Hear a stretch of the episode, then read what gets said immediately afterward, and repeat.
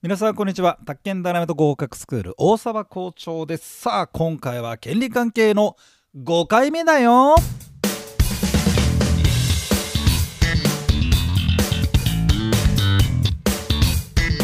そんじゃね489ページですね、えー、権利関係の5です。えー、っとね雨漏りします。知ってて買ったんだよね。最高気持ちいい。そんな家私やだ。解除します。知ってんだな。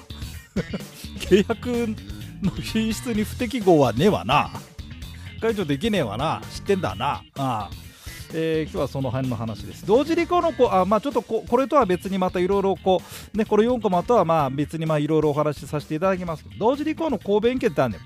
一斉のせ、お金払うから引き渡せ。引き渡すからお金ちょうだいこの一斉なせってのが同時履行の公弁権ですね。相手方が履行するまでは自分も履行しないことができますと、まあ、当たり前の話なんですけどちゃんとこういうのがあるんですね。えー、次にですね、ああ、そうそうそうそう、あのー、債権だ、債務だなんて、まあまあ、債権、債務だって言うけど、まあまあ、平たく言うと、えー、何々してよと、えー、えー、だって、するっつったじゃないっていうのが債権ですよね。で、しなきゃいけないのが債務ですよね。えー、この債権債務なんていう、まあ、一種煩わしい人間関係がなんで発生したかっていうと契約するからですよね。契約やめちゃえばいいじゃんな解除な、えー、ということで契約の解除を見ていきます。ところがね契約なんてのはね解除権がなきゃ解除できないんだってよ。で解除権がないのに無理にやめるっていうとこれ契約破棄約束違反債務不履行ってことになっちゃうんですよね。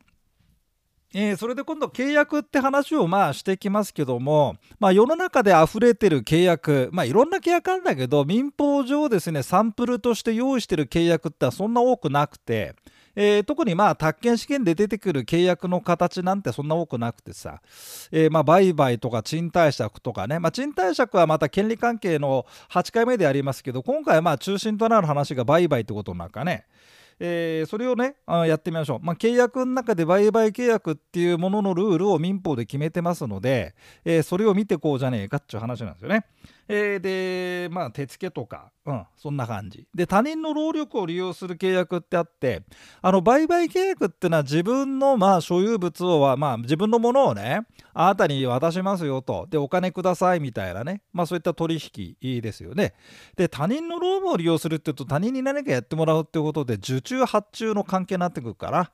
えー、まあまあまあ私なんかですとね、えー、原稿を書いてくださいと、はい、書きましたと、えー、原稿料くださいと、うん、あのだからまあ労力ですよね。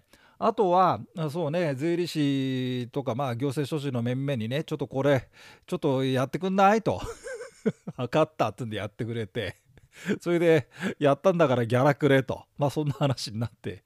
他人だとあのさ、世の中をこう、世の中、まあ世の中でまあ生活して生きていくっていう、まあ、意味合いなんだけど、まあ、それ自立なんて言い方してますけど、まあ、自分でまあ自分の自由にやってこうかなっていう時に 何が大事かっていうと他人にうまく依存するってことですよね。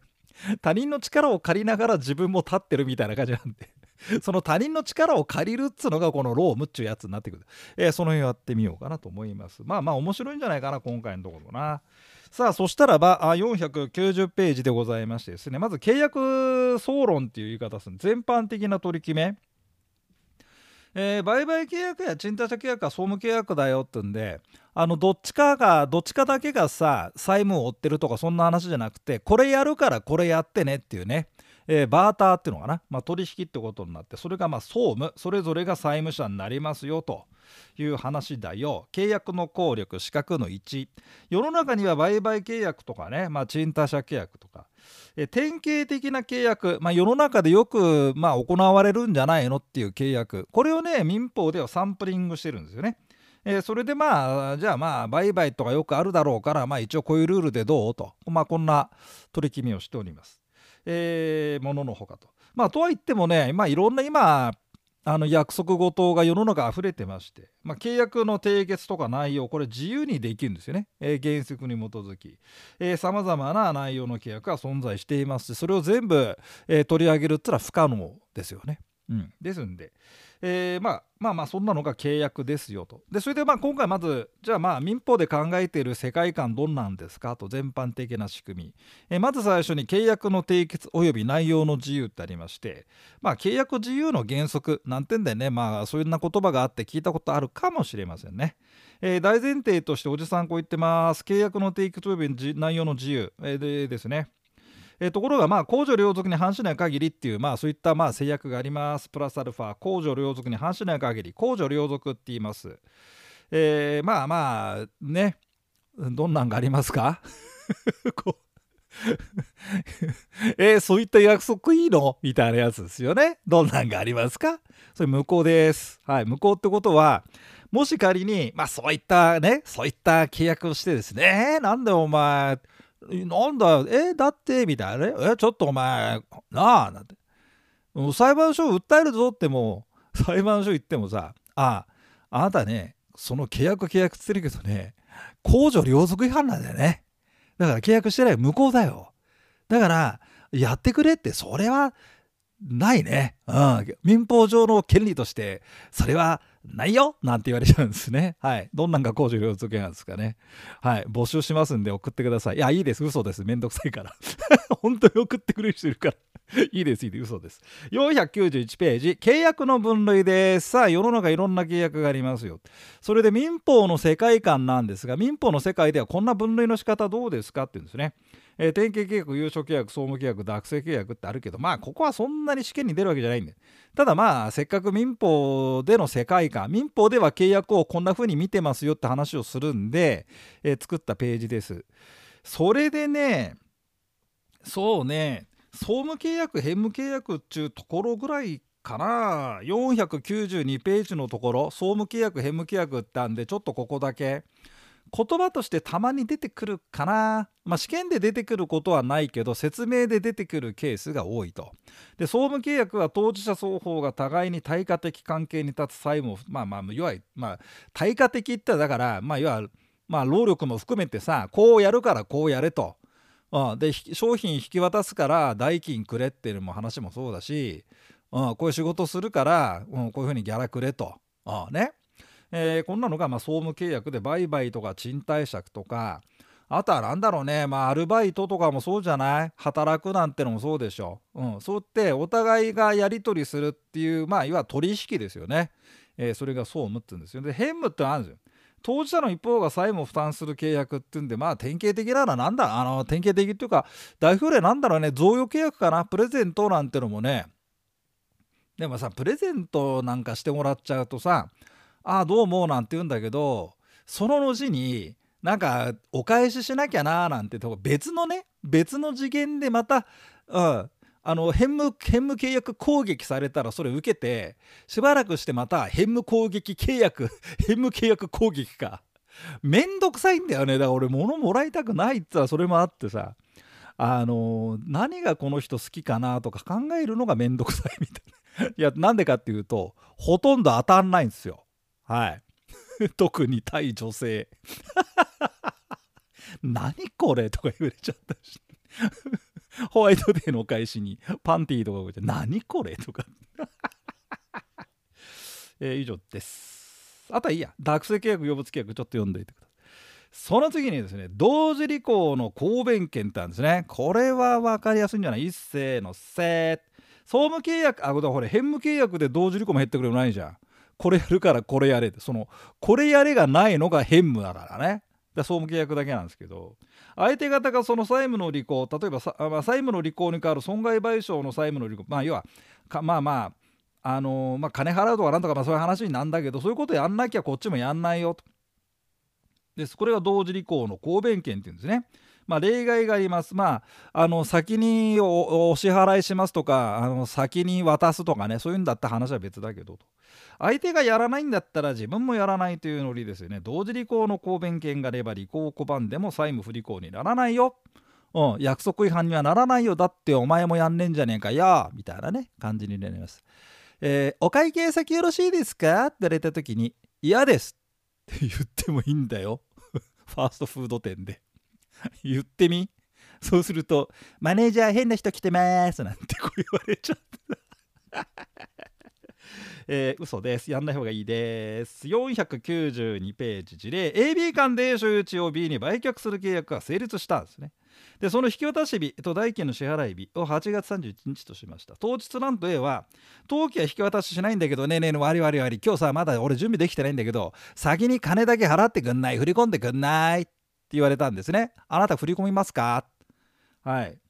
えー、493ページ。代金の支払い日になっても B は払わない方がいいですよね。危険だわ。確かにそうよ。リリーもそう言ってます。B が払っても A は登記の移転をしないかもしれないし。A がもっと悪質だったらそのままバックれちゃう。逃げちゃう。ってこともありますんでちょっとこの辺は。はい。まあ人を見たらなんだらと思えってわけじゃないけどまあそうそういうねわけじゃないけどまあそういうことよ。うん、まあ魔が差すってことがあんじゃねえのっていう話ですよね。えー、売買の場合で言うとおじさんです。売買契約が解除された時も同時履行の。ああのねあのー、そうまあ民法ではさ、まあ、抽象概念しか決めてないんだけどそれに該当する話として例えば売買契約の解除はどうなんですかって話があったわけでまあ裁判でね。えで売買契約して解除したってことですと売り主は代金を返さなきゃいけないし今度買い主はまあその物をさ返還返さなきゃいけないじゃない？返品しなきゃいけないじゃない？でそうするとですね売買契約での同時履行の逆同時履行みたいなそんな感じになっちゃうんですよね。えー、ということです。はい。えー、で飼い主の土地の返還とか、まあ、この登記名義をこっちに移してもらってたんだったら売り主へ登記をね戻さなきゃいけない、まあ、だから戻すってことだからまあもう一回売り主に移転しなきゃいけないですよね。であと売り主は代金の返還。これ同時にやりましょう。判例などによりますとで造作買取請求権とか敷金返還請求権ってあってこんなんがまあ顔を出すわけなんですが、えー、これはですね権利関係のまあ7回目8回目あたり、え、賃貸借だ借地借家法だをやりまして、えー、だからだからあの見直しした時にああなるほどあれだと分かるようになっておりますんで後回しで結構でございますとはいそんな感じ。さあ494ページで今度ねえー、と一番上でねこういった言葉がありますね債務者の危険負担等ですね。危険負担なんて言い方をするんですけどね。こういうのがなんか日常用語じゃないよね、うん、まあリスクヘッジなんて言うんだけどそそういった意味合いでもないんだよ。えー、っとねだからそうなんだだからあれだね。だから日常用語で使ってる日本語と同じ日本語なんだけど違うんだよね。だからそれが嫌なのかもしんないね。えー、まあ、どんな話かなと、えー、四角の丸1、えー、当事者の双方の責めに帰することのできない自由ですね。によって債務を履行することができなくなりました。さあ皆さん、えー、当事者の双方の責めに帰することができない自由。どんなの思い浮かべますか？なんてね。あの対面の授業ですとそんなことやってそこで盛り上がるんですね。いろんなこと言うからみんな。面白いんだよ本当に。えー、あなるほどなと。で債務を履行することができなくなったんですよね。でそうするとどうしますか？債権者は反対給付の履行を拒むことができると、えー、債権者って方はだからやってもらう方だよね。でやってもらう方も相手方にやんなきゃいけないじゃん。でまだやだから当事者双方の責めに帰することができない自由によって売り主が債務を履行できなくなったとすんじゃん。引き渡せなくなっちゃったの。ごめんね。台風でさ地震でさとかね、えー、引き渡そうと思ってた中古の別荘なんだけどこっぱみじんになっちゃったんだよね。あごめんね。お金だけちょうだい。どうすかと。いやいやいやいやいやいやいやいやって言いたくなるね。でこのだから反対給付の履行を拒むことができるっていうのはだからまあ債権者がまあほとんど飼い主というパターンで出てきますので飼い主はもちろん代金債権の支払いを拒みますよと。当たり前な気がするんだけど当たり前な気がするんだけどたださあの債務不履行約束違反っつうのはあの相手がね相手が自分の責任でできなくなっちゃったっていうんだからこの野郎ってことでこうねあのー、まあそういう思いもなるけど、うん、なるけどで今回さ相手のせいじゃないんだっつうんですよ。相手にしてみれば俺のせいじゃないんだからさ契約であんた金払うって話になってんじゃん。俺の債務はできなくなったよ。だから俺のせいじゃないんだからあんたの金払うっていう責任だけはあるじゃん。とこういうさ こういう展開だった時にいやいやいやいや拒みますっていうふうに言って構いませんえー、それでいい丸一番だけでいいです。はい。えー、ジョンソン、ジョンソンじゃないや。ジョンソンなんて出てこねえよ。あの、この犬のことをジョン先生って呼んでたの、去年まで。いや、去年、令和3年まで。で、これから宅建おじさんになっちゃって、ジョンとおじさんが合わさって、ジョンソンというふうにですね、言ってもらったんですけど、すみません。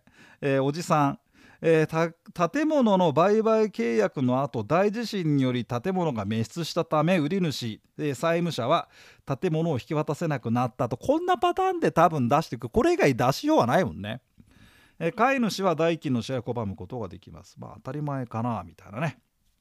話、えー、停止条件と解除条件ちょっとここまでいきましょう。まあここまでが一つのワンクールね。でその他その他契約の話としてちょっとこんな言葉だけ、えー、知っといてねという意味合いです。停止条件とか解除条件っていうのがあんのよ。で停止条件ってのが出てきたのがどこで出てきたかね。えー、まあ昔の話になりますが宅建業法で、えー、他人物売買はダメよ売り主は。売り主業者は素人に売らないでねと。えー、その他人から不動産を取得する契約を締結してんだったらば宅建業者じゃない買い主に、えー、その不動産を目的とする売買契約自ら売り主として締結していいですよ。ただし、えー、その他人から取得する契約に停止条件がついていた場合はダメよ。なぜならば停止条件がついてるってことはまだ契約が停止してる、うん、つまりまあ成立してないというふうに捉えられるからねっていう話があって。ねえもう何の話かすっかり忘れてくれてどうもありがとう、うん、復習せっつうんですね。復習せい。ね。鍵括弧5番。停止条件と解除条件。契約には条件をつけることができるよ。停止条件ってのと解除条件ってあるんです。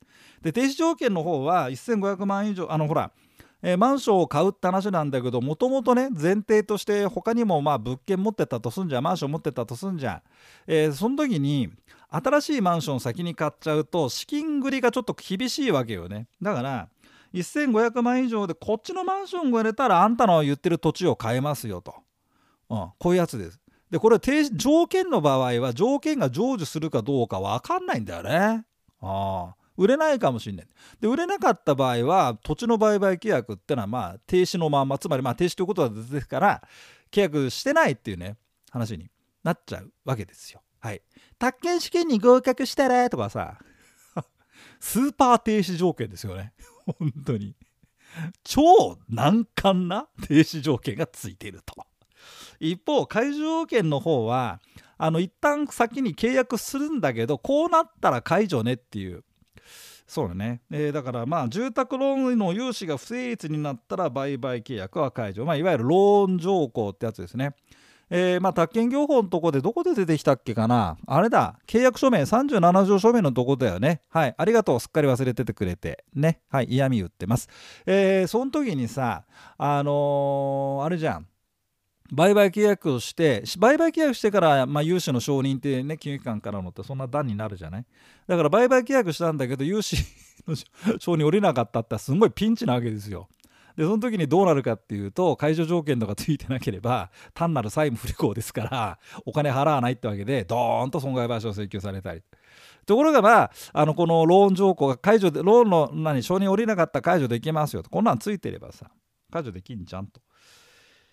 えー、そんなところです。495ページはちょっとあの2回目3回目の読み直しの時にお読みになっていただければ結構でございます。はい以上でした。昔のねあの何でも喋っていい時代の、えー、宅建ダイナマイトだったら停止条件って何つったっけなこれ色恋でやったんだよね。離婚したら付き合ってあげるこれが停止条件 離婚したらだからだから 離婚してないうちに 付き合えないってね。そういう話になっちゃう。で解除条件のはねこれあれなんですよ。私の結婚が決まったらあ今、まあ、婚約中だったんだけど あの私のと私の結婚が本当に決まったらあなたと別れるねっていうなんかね。停止条件が平成2年ぐらいで解除条件が平成7年ぐらいで。平成7年の時私も離婚してましたから、まあ、私はフリーになったんでそういうはいそういうことで、えー、ということを言ったんですが品縮買ったんで、えー、以来言わなくなったんですね。はい以上でございました。次は496ページやってみたいと思います。続きの音声講義どうぞお聴きください。